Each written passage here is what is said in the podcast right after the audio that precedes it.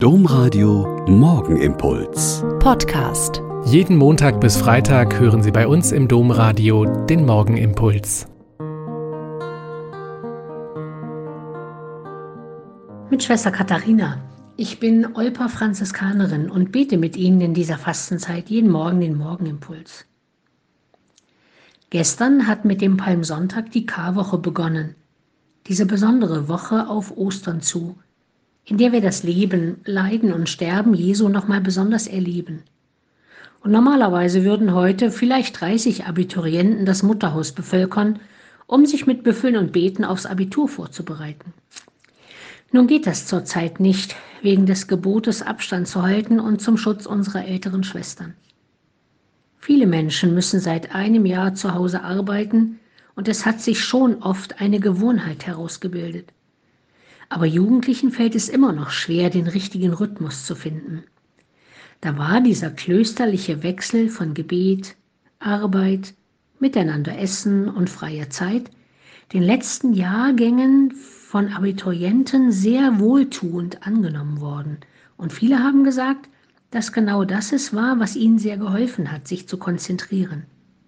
Mit einem Gebet oder Lied den Lerntag beginnen, nach festem Rhythmus arbeiten so eineinhalb Stunden, dann eine Pause, dann wieder arbeiten, Mittagessen mit Tischgebet und ein bisschen spazieren gehen und dann nochmal zwei Stunden arbeiten. Kaffeeklatsch und Ausklang, Gebet, Lied oder Text und dann das Lernen für den Tag abschließen. Und immer habe ich die Lernwoche mit den Jugendlichen mit einem Text von Max Feigenwinter begonnen, den ich Ihnen gern mitgeben möchte. Er schreibt nämlich, wenn alles gelingen muss, nur das Beste genügt und nur das Vollständige zählt, nur das Schnellste gesehen und das Schönste anerkannt, nur das Perfekte befriedigt und nur das Vollkommene berücksichtigt wird, machen wir einander das Leben zur Hölle.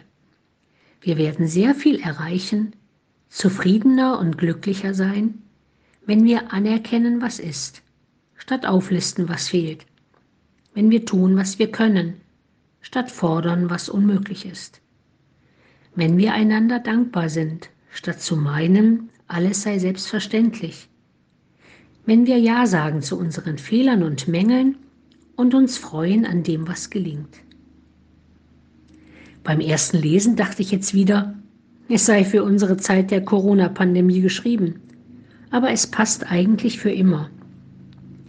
Wir werden sehr viel mehr erreichen, zufriedener und glücklicher sein, wenn wir anerkennen, was ist, wie die Realität gehen kann, statt aufzulisten, was uns immer fehlt und was wir gerne tun würden, was aber nicht geht.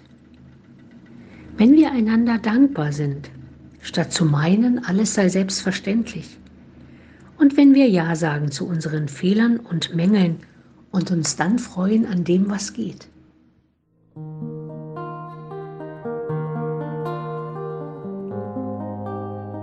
Der Morgenimpuls mit Schwester Katharina, Franziskanerin aus Olpe, jeden Montag bis Freitag um kurz nach sechs im Domradio. Weitere Infos auch zu anderen Podcasts auf domradio.de.